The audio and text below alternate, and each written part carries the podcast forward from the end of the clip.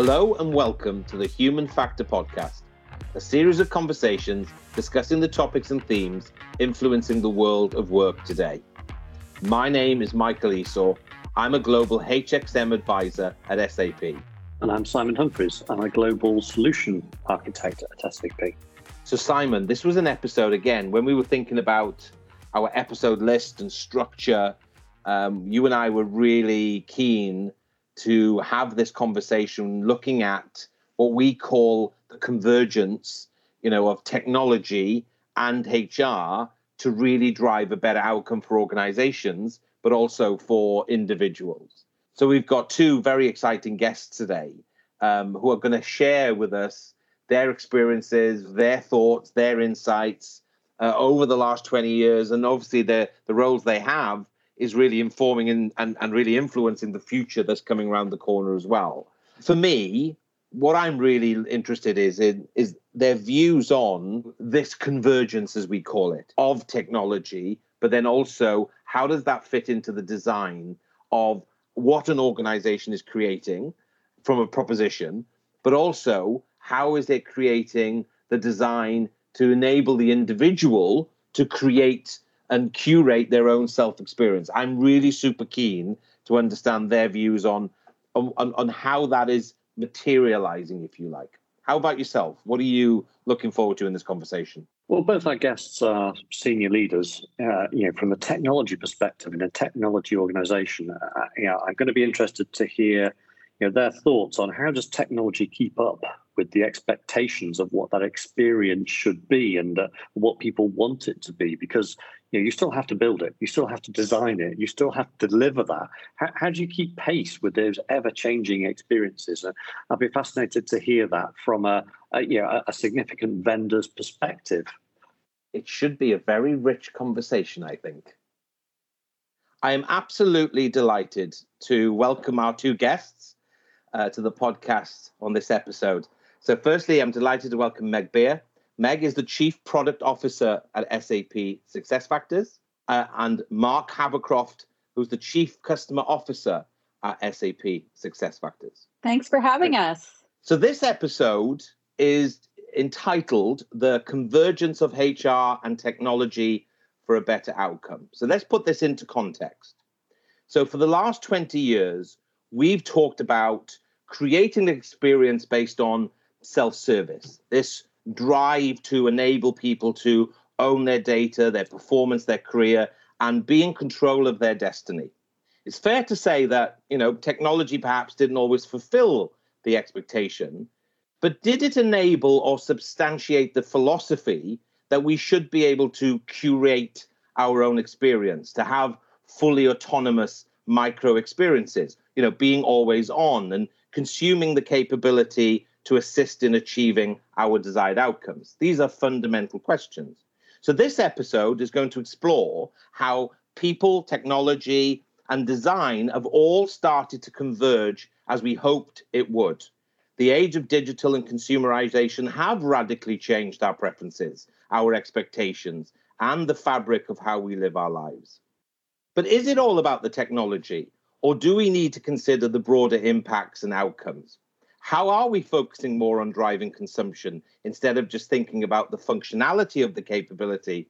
And how are we really ensuring that we are achieving better outcomes consistently and sustainably? So, a big question, I suppose, is what does this convergence really mean? And how is it driving a better outcome for employees and organizations? Simon and I have been very excited about this episode it was one of the ones that we had mapped out on our episode plan very, very early. So let's kick things off. Let's start relatively high level and sort of do a little bit of a state of the nation. And Meg, if I can come to you first to sort of kick things off, where do you think generally we are with technology today? Yeah. So, first off, thanks for having me in this great conversation because this is something obviously I've been around through this entire 20 years, and I can even cough and say maybe a little bit longer. Um, and the bright hope that we had for the construct of self service and kind of where I think we're going now. Um, but first, I think it's really helpful to understand that uh, from my perspective, we're kind of in an adolescence stage with technology, where early on our focus was a lot about bringing business process to some level of automation. So it was all about reducing cost, simplifying things, et cetera, and really about making sure that the business was enabled with technology. And then cloud came around, and we could start thinking about innovation at a pace we couldn't really absorb in the past. And so, cloud built us a foundation to take that early innovation and think about acceleration. And then gets to the point you just brought up, Michael, which is all about okay but what does it mean to us as individuals right? Like technology is not just about business it's about how we live our lives. And how can we think about putting ourselves into that story more effectively. So, of course, we think of this as HXM, putting people at the center of business and really enabling them to bring much more power and innovation and uh, energy to business because no longer are we trying to do table stakes. We're able to start thinking about doing stuff that's really quite interesting. So, so Marc, if I may come to you and get your perspective, you know, what's your sort of view of the landscape? Well, I, you know, I, I, think building on what Meg said, um, I think technology now is is something that we utilize to get an outcome. Whereas I think historically, people have had to work around technology.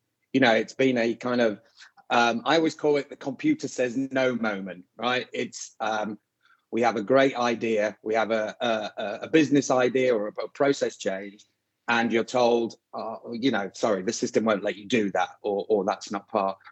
What, what we have now, you know, certainly in this year and going forward, is a technology is here, is is available.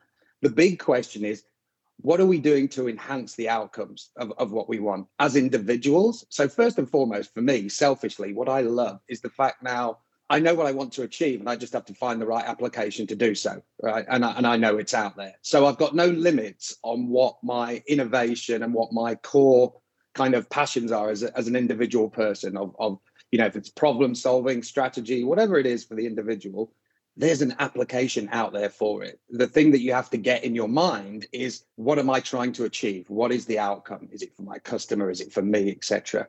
And I think the other big difference as well is this: we've always had this dichotomy between technology at home and technology at work, and that was another big bugbear of mine that's got you, you know. Eh, the, the, experience, the user experience, the fact that we go from, you know, um, booking a holiday to uh, um, you know, buying buying some clothes or or, or whatever the, the, the, case may be.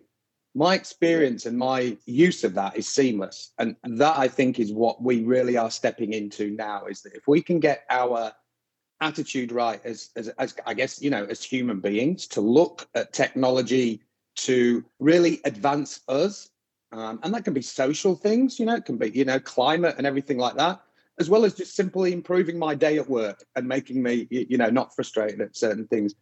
I, I think that's what people are missing. I think, unfortunately, I think a lot of people are still in the mindset of computer says no. The system won't allow it. And I, I really think as soon as you unbreak those shackles, both in a company or as an individual, the world becomes a very brighter place. So let's dig into that a little bit deeper.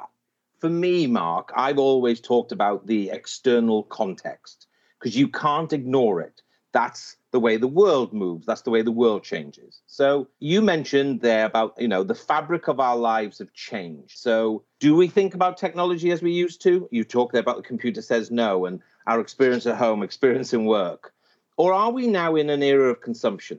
And that's very different isn't it? You know so hmm. how much has consumerization and our experiences home changed the game? Not just from a technology perspective but what is our perception of an experience today. So, Marc, let me come back to you on that. You know, so what do you think our perception of an experience is today? We are in an experience-driven economy, if you like. Um, we have what is it, five, maybe six generations now in the workforce. Um, and you know the generations coming into the workforce are all driven around experience yes we are absolutely in the age of, of consumption i mean from you know Uber starting in taxis now. I can get an Uber for anything. I, I, don't, you know, Uber will deliver me.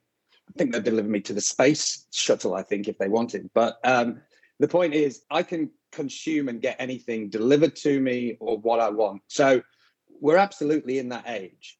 What I think we're still doing though is we're not we're not now really embracing what experience means and what what what what are the value drivers in experience I guess is where I'm going with Michael. And it's a lot different from a point of view of if you look at the retail landscape now a lot of stores are about the brand value the experience you know what the brand stands for and what it means for you to be a consumer of that brand. You may go into the store to have that experience, but you may actually buy the product online and get it delivered to you. And I think also when we look at um, you know our world, like where we we launched HXM in September 2019, we know as individuals in an organization, uh, in our role or in the organization, we need to craft an experience about being part of that organization. And and it it means something to us to work for SAP. The values SAP have you know, they need to reflect on me and my team. Different scale for different people, of course, but but we need to do that. And I so I think experience coupled with value uh, and values are really what's driving consumers and will also drive talent and will drive product adoption, will drive all sorts of different things. So we have to be very clear what it means for experience also reflects on the individual about their values. And that's a big, big driver uh, as opposed to just an amazing experience buying something. It's it's what what does it mean for me to associate with that organization or product?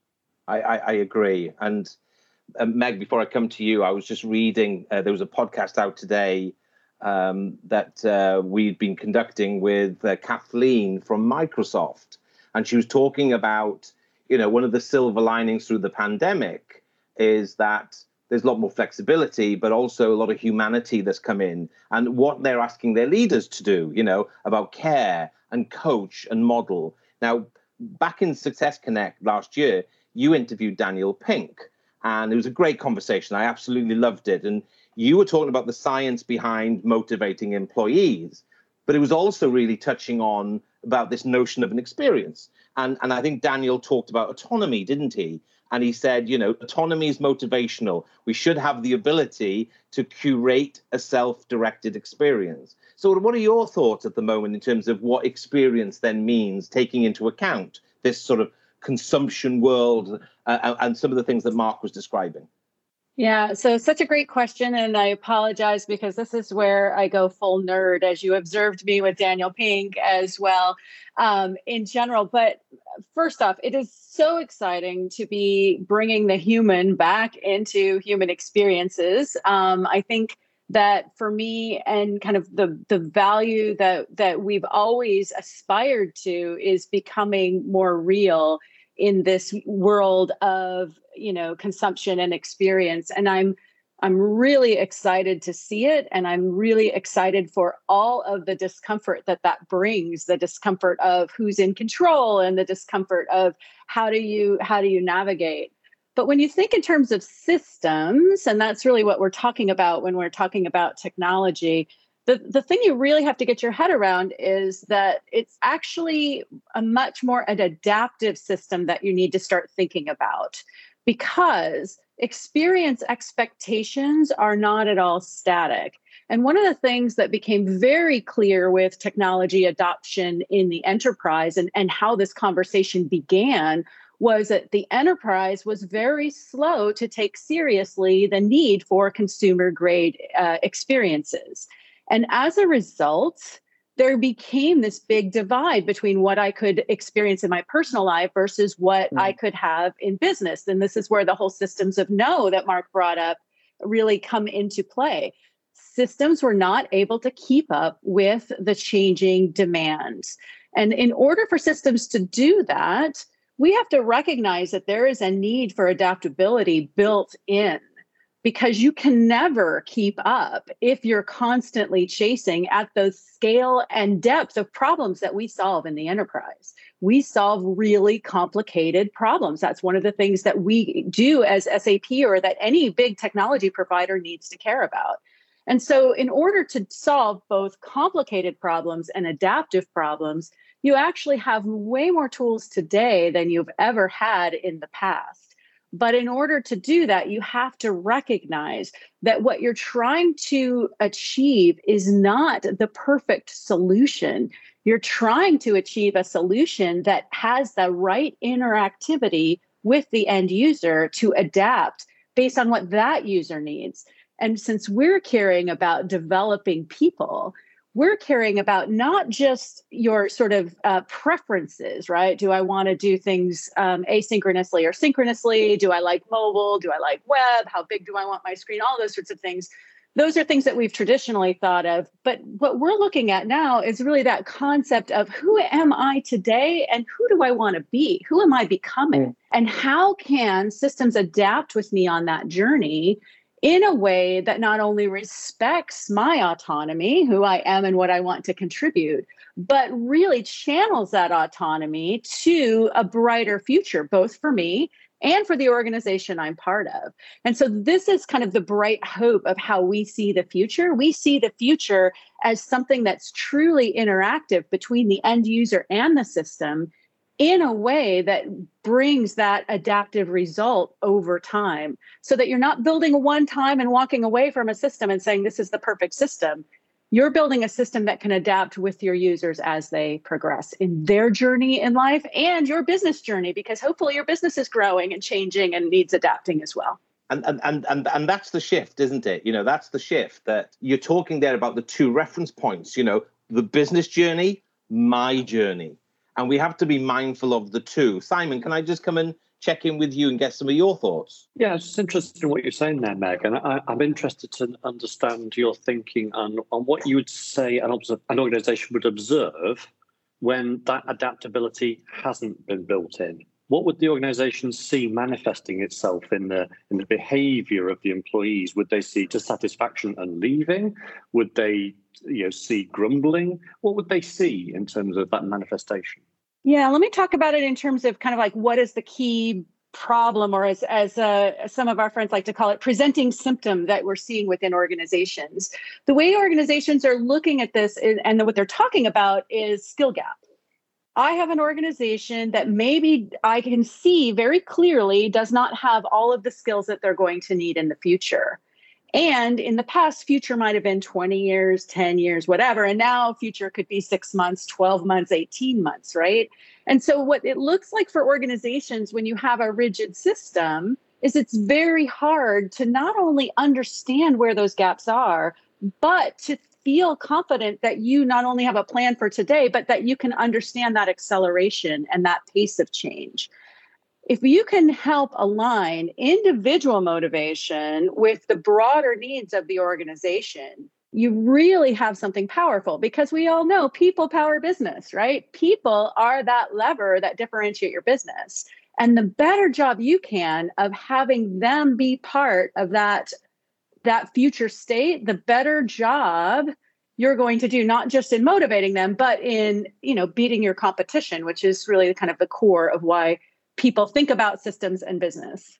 I love it when you nerd out, Meg. I um because uh, the the big thing for me is is when I listen is you know it's the lack of rigidity. You know we've been put in boxes. We've been told limits and capacities, even through our education, even into work. And I think you know when you when you hear you talk, Meg, what I hear is is technology is no longer a limiter. It's more a case of now is where's your individual limit as a person, as an employee, and as an organization?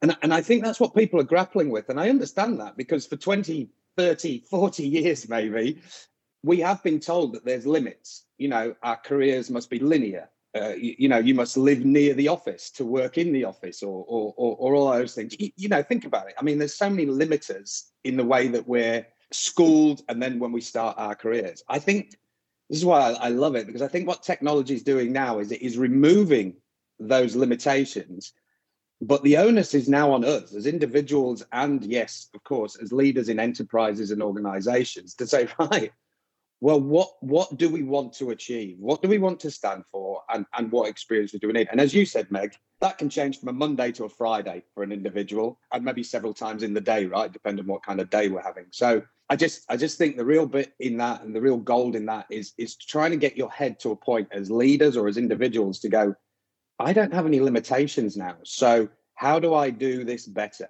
how can it be better in, in whatever context that question is and i just I just find that a liberating fact when you think about that. That wow, you know, and that's why I really love what we're doing with HXM. You know, it's really focusing on the individual in our, you know, our customer's customer.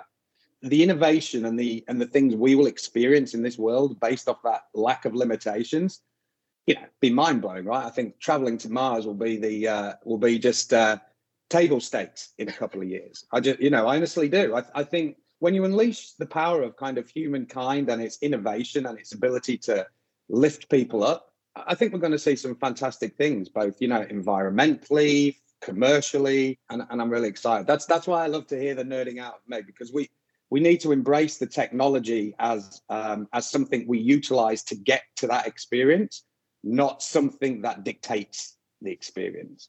Completely agree. I I think it was a couple of years ago, Sapphire, that Hasso Plattner came on stage and said SAP needs to be as nimble and as agile as a startup. And and I think that talks to your point, Meg, about how do we enable an individual to consume what they need to consume, to map against their journey, to achieve the outcomes that they're looking to achieve. Let me just come back around to you, Simon. I think you've got a follow-up point uh, on this critical topic. Yeah, I just wanted to follow up with what you're saying there, Marc, and I, I totally agree with you. And you know, technology isn't the limitation anymore. But is it okay for companies to make mistakes. I mean, we talked we, we talked earlier on, oh. Meg, that you described us as being adolescent, as as in this era that we're in. You know, organizations won't necessarily know what they're aiming for first time round. Is it okay to make mistakes along the way?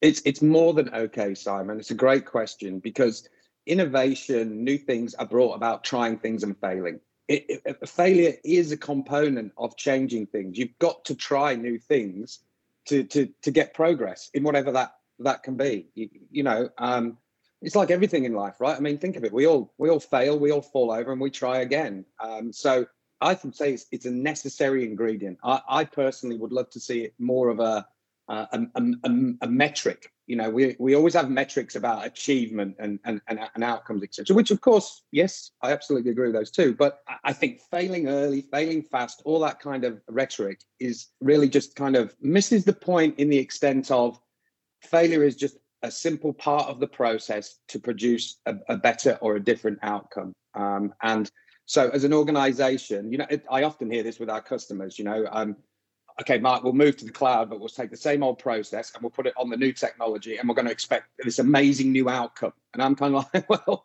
you know, uh, definition of insanity here, people, right? I mean, you know, same process, same outcome. Simon, failure is a necessity, and I think we all need to um, recognize that it's not a bad thing in the context of moving forward.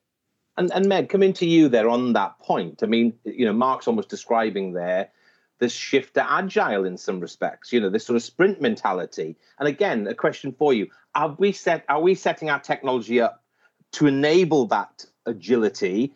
Try something, doesn't work. you, you reiterate your thoughts? If you think about it from the adam grant think again perspective you know there's there's a need to also think about unlearning stuff right? Mm. and to and to do that you need to look at things like a scientist. You need to ask yourself how is it working? What is it working? And so you know early on with our with our hxm vision and the ability to get feedback is all tied to this concept of organizations oftentimes are very well intentioned, building things that they think are the most important. And sometimes the things that are most important are the kind of blind spots that you have when your seat is not living the experience of your employees. And so I think it's really important, number one, to think like a scientist and ask for feedback often so that you can not only learn, but also adapt as you go I think it's also really, really important to to test things out more frequently instead of having a perfect process that you yeah. think you're going to keep for decades and decades and never touch mm. again as your mindset, as your goal. Instead, start thinking about it running experiments, testing things out. And again, the goal that that I think about as a systems provider is how to make that kind of adaptability something that is easy for organizations to not only build these test and try mechanisms, but also to have these feedback loops built in. Because again, the goal isn't to have a single person be the smartest person um, in the organization or the highest paid person to be the person that makes all the decisions. The goal is to harness the collective wisdom of the organization to outstrip the competition to serve your customers better all of those things. And so that's really when you look at what hr leaders are trying to do that's how they want to contribute right?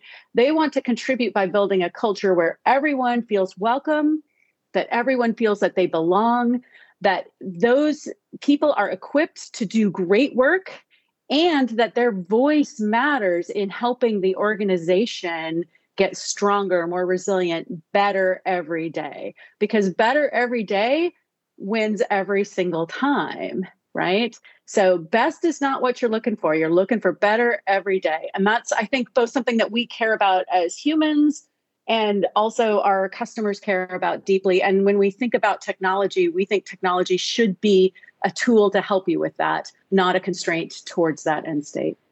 Simon and I spoke with um, Harriet Green. Harriet, in her last role, was um, heading up IBM for APJ, mm. and um, yeah. pre- previously was the CEO of Thomas Cook. And you know, Har- Harriet was very, very clear on exactly what you said, Meg.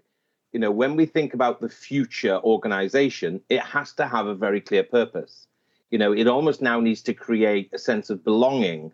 You you don't do that just from this organizational layer you do it from the collective. And you know we were hmm. talking about the potentially outdated employee value proposition coming back into vogue you know and how the organization is really clear on what we expect from you but what can you expect in return. And of course the central theme is you can't enable it without the right capability without the right technology. But there's but simon's point about what's the manifestation of this can no longer be ignored. So let's just change the forward looking view then for the moment. If we read the press at the moment, we're seeing terms like the great resignation.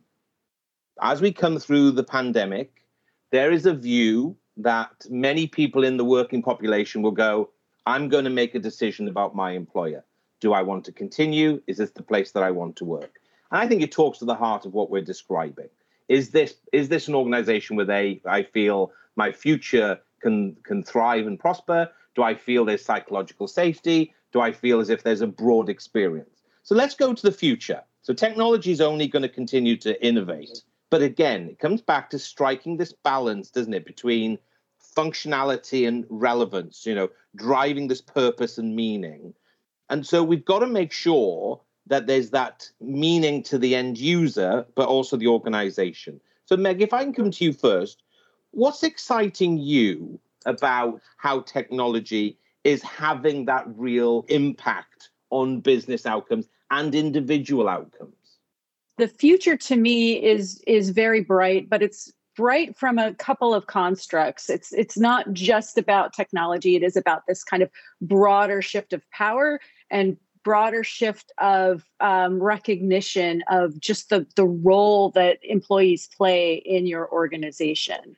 We're about to embark on a really big eh, social experiment, as everyone here knows. And I think that's what all of these articles are all about. Sending everyone home was super traumatic and really complicated and um, you know created a lot of ripple in everybody's business but sending people back to the office is exponentially harder because each of us has evolved and adapted in our own little bubble. And now we have to figure out how to do that back into a collective. And if there's one thing that we've come to learn is that this is bringing together the part that's really hard, right? The emotional part and the pragmatic part. People need to know how and where to get to the office and what are the rules and and is there something they need to be doing differently and is it safe and all of those things. But then they also need to understand the social norms and nobody can really figure out the social norms until everyone else figures out the social norms. And so you have this like sort of universal insecurity. It's like we're all going to the first day of high school or something and we don't know who we're going to sit to with lunch with. And and so I think that organizations have a real opportunity to express empathy and humanity to recognize that what I think is going to be important to me may be very different than what is actually important to me as I get my legs under me. and to be really open and comfortable with that level of uncertainty and to help your teams feel comfortable with that uncertainty. And so coming back to technology, first off, you know, again, we got to do the basics. We got to make sure people feel safe, that they know how they're going to get paid, that they understand their healthcare programs and, you know, what the what the environment requires. They need to understand their benefits. They need to understand what what the perks are, whether there's a gym or a lunch anymore, how that all works. They need to know where they're going to sit, like all that stuff. But they need to know more than anything that their organization is checking in with them regularly and that they're doing it at the broad base level, you know, at the overall organization, but also at the individual level. And this gets to where I see the real bright spot and power. This gives the opportunity for people to see what the heroes are of the organization and that is your line managers. Your line managers that are out there every single day checking in on their people making sure that work happens and really connecting the dots between the mission of the company and what's happening on the ground with individuals so a lot of times in you know in broader theory we've talked a lot about moments that matter onboarding and you know the, the day your child is born and all those things are important. See those moments do matter. But at the end of the day it's moments that matter to me right? It's it they're, they're not universal. For me it might be my second month back or it might be my first day or it might be it might be some combination in between those things and so, again, technology has the opportunity to give us the tools to ask those questions, but technology doesn't build empathy, right? Technology can point out the need, but technology doesn't build that empathy. And so, again, this is an opportunity organizationally in, in a human way for HR leaders to help equip and support line managers who are being asked to do something that is bigger than anything they've had to do. And don't forget, they personally are going through it too, right? So they're emotionally unsure and and out of their comfort zone as well. And so again, we as uh, as an organization and and as a group really need to be honest that what we think we know is only a, a small piece of the picture. We need to think like scientists. We need to test. We need to try things out. We need to be willing to have gotten it wrong and we have to have the humility to say that we're going to figure this out together because anything else is, to my mind, intellectually, um, you know, dishonest. And so, again, it's going to require all of us to step up and be much more human than ever before. And I think when we look back and talk about this era and this time, this is the piece that we're going to be the most proud of ourselves for. And I think building on that, you know, let's think about our customers for the moment. You know, they're crucial in the change that we're making. They are they're a major part of the decisions, the context that we're changing. And let's go back to that convergence. You know, when I think about this convergence, I think about the future role of HR as we've been discussing on the call. It's a design organization, it's a facilitative organization. HR leaders are becoming archaeologists. They're seeking insights, intelligence to help the organization inform decision making. You know, many of our colleagues in HR have talked about not the war for talent, but a talent jungle, finding talent we don't even know we need yet. We don't even know where they exist. This is the different era that we're in. So when we think about working with our customers, and I know Meg and Marc, you do all the time. So what do you think their input is into this? You know, recognizing that they do need to become much more of a sort of a design and facilitative entity, if you like. This is where we have a, an unfair competitive advantage. So we have customers who have been you know early champions of the entire concept of talent management right? Back when that was a was a thought leading idea that hey maybe you should help people progress in their careers and help them you know understand what top performance really means. So we're very fortunate that majority of our customers are not just trying to do the basics but are really ready to take that next step, that next step that is much more adaptive, the one that is much more tied to feedback and to thinking about their own processes as not just what is going to work today but but helping them build that adaptive engine into how they're serving their business. But i think that the what's different now and what everybody recognizes as a real opportunity is that we've just seen an acceleration or a realization of something that we've been working on for about 10 years, right? We started out saying, "Hey, let's understand our talent. Let's figure out where they are and what they know and who what, you know what they care about." And now we're starting to be able to think in terms of how do we understand them more fully how do we treat them as as a full and complete human thinking of their whole self as opposed to just their skills or their job titles or their tenure with your company how can we understand how working together in dynamic teams creates opportunity that never existed before. And so what we're we're seeing with customers is first off you know like all good customers do they're pushing us to innovate.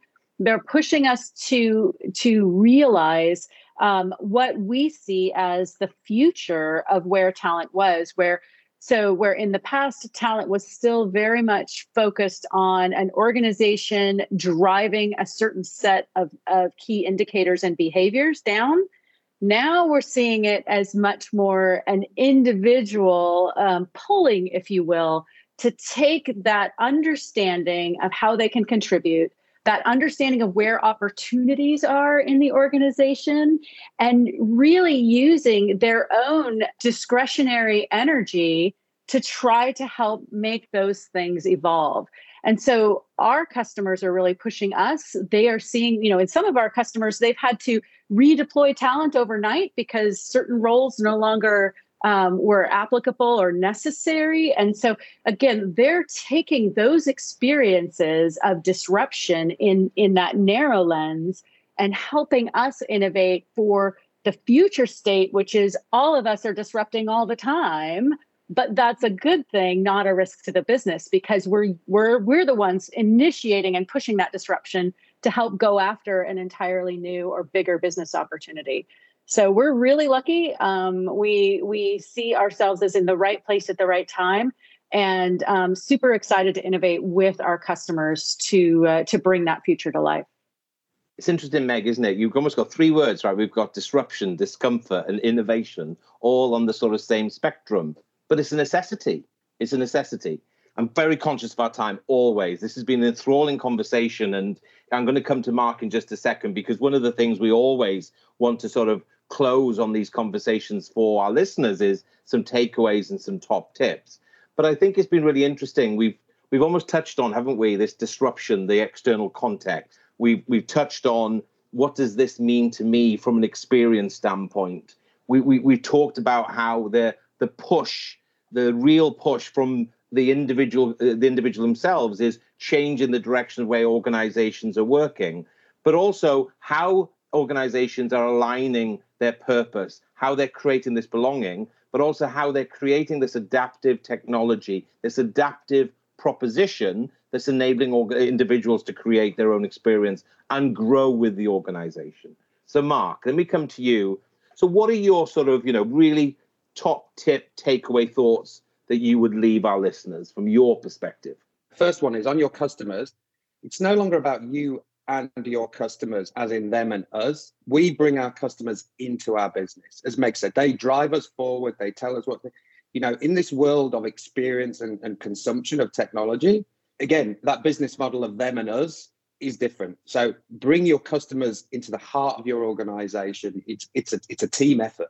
They want outcomes. You want to facilitate a platform to deliver outcomes. Okay. So that's tip number one. It's not about them and us kind of uh, tip 1.a is guess what? Employees are customers too. Amazing. Employees are customers. So if you focus on your employees as customers, they have great experiences that translate to great customer experience, but it also translates to great input to yourself as well and to your business. So if anybody in your organization says, "Oh, well, we're doing this way because we've always done it that way," that that phrase needs to be scribbled out and done wrong. Just as Simon said before, the you know the past does not dictate the future thank god right? We can all chat you know so please challenge all the time and as as meg said empower the people in the field the line managers the people who are dealing with your customers. Empower those people to own the process and own the outcome. And if you're treating them as well balanced employees and having good experiences, you will get that return tenfold. No, com- nobody works for an organization to bring it down. We all we all want to make it better. And yeah, and I'll finish on my optimism point. You, you know, many many times through history, people have been regarded as crazy. Henry Ford, from the car to the horse, people thought completely crazy, right? Now look at this world. The opportunity is out there for all our customers and us as individuals to really take this world forward in the confines of your own career, in the confines of the organization that you work for, in the street that you live in. Um, technology is going to help you get there. The big question you have to ask as an organization, as an individual, where do we want to be and what value do we want to bring to this world to our customers? That's what leadership and individuals need to grapple with. Great advice. Meg, if I can come to you, what are your closing thoughts on our episode? Yeah, so I am also wildly optimistic. I got started in this to make work better. I believe we are absolutely on the cusp of actually making that a reality. I strongly believe that we are in an era where there is going to be a lot of change, and that is naturally uncomfortable. But just like any other growth moment, discomfort helps you grow. And so, my strong recommendation to all of us is be willing to get it wrong.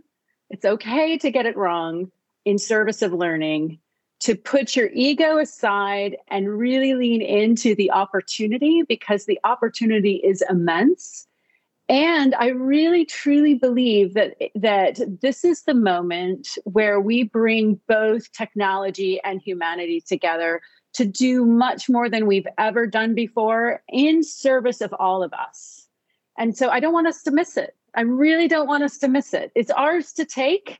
It is going to be uncomfortable. It is going to require us to give something up, some control, some sense that we know what we're doing. It's going to require us to get to that awkward space, but that's where the real opportunity is. And that's the future we all want. We want a future where our voice matters, where each of us feels like we belong and that we're all making a big impact in our business, in our lives, in our communities, in our families. We want to be making those impacts. And to make those impacts, we're going to need to do some things differently. So uh, I say embrace embrace the awkward. It's going to be fun. Love it. What a, what a soundbite. Embrace the awkward. Love it. What a fabulous ending. And uh, I, I, can't thank you both enough. I cannot thank you enough. What a great episode. You know, as I said at the beginning, when Simon and I were working on our episode list, was this was one of the ones that we were keen to have the dialogue. What a rich dialogue. So, on behalf of myself and Simon, I just want to thank yourself, Meg. I want to thank you, Marc. It's been an absolute treat to have you as guests on the Human Factor podcast. Thank you. Think we always say, Simon, don't we, that these conversations are enthralling, they're enlightening, what a rich conversation, different viewpoints. And and I do hope that, you know, for our listeners, that we've tried to unpick what this convergence actually means. A couple of takeaways for me, if I may, before I turn over to yourself. I absolutely love the fact that we've almost had this spectrum today where we had disruption, we've got discomfort, and we've got innovation on the sort of the same line. But that's the future. It, that, that, that is what the future beholds. And I think then my last one, which I loved, was Meg said, think like a scientist and embrace the awkward. I mean, great sound bites, right? Amazing sound bites. But I think Meg's closing perfectly encapsulated for me what actually this growing convergence actually is. It's almost about imperfection. It is about embracing disruption, being comfortable with the discomfort, but truly then think about how do we innovate. Loved it, Simon. How about you? Well, like yourself, you know, fascinating conversation. Um, and again, I, I, try and listen out for those sound bites to, to latch onto about some of those key themes. And for me, there were a couple that really resonated with me as encapsulating that conversation.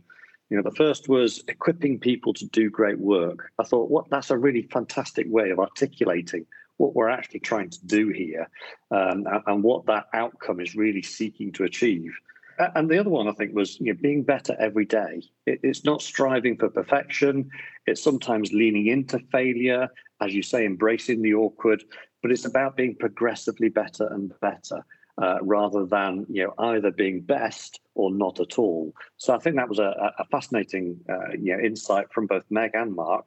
And uh, yeah, I love the optimism as well in there. At, uh, yeah, absolutely. And and listen, right, for you and I, this was quite an interesting uh, episode as well. And we're very grateful to Meg and Marc. And just for the benefit of our listeners, we really tested out the time differences, didn't we? Because I think it was two o'clock in California where Meg is, and it's 10 o'clock. Well, it's 11 o'clock for you and I in the UK at night. And for Marc, I think it was seven o'clock in the morning in Sydney, and it was his sort of first uh, first call of the day. It's a bit late for your gin and tonic this time, isn't it? Your well, traditional gin and tonic. It might be a Horlicks this time. Yeah, yeah, yeah. I'm not actually sure what it'll be tonight. I don't know what it'll be. I might actually just go to bed. But anyway, Simon, as always, I think you know, great conversation, great insights. I hope our listeners uh, will enjoy the dialogue, in, enjoy the challenge. I think as well that's been presented. So. Uh, no, another great episode and uh, wonderful. Thank you as always, Simon. Looking forward to the next one. So until then, Goodbye.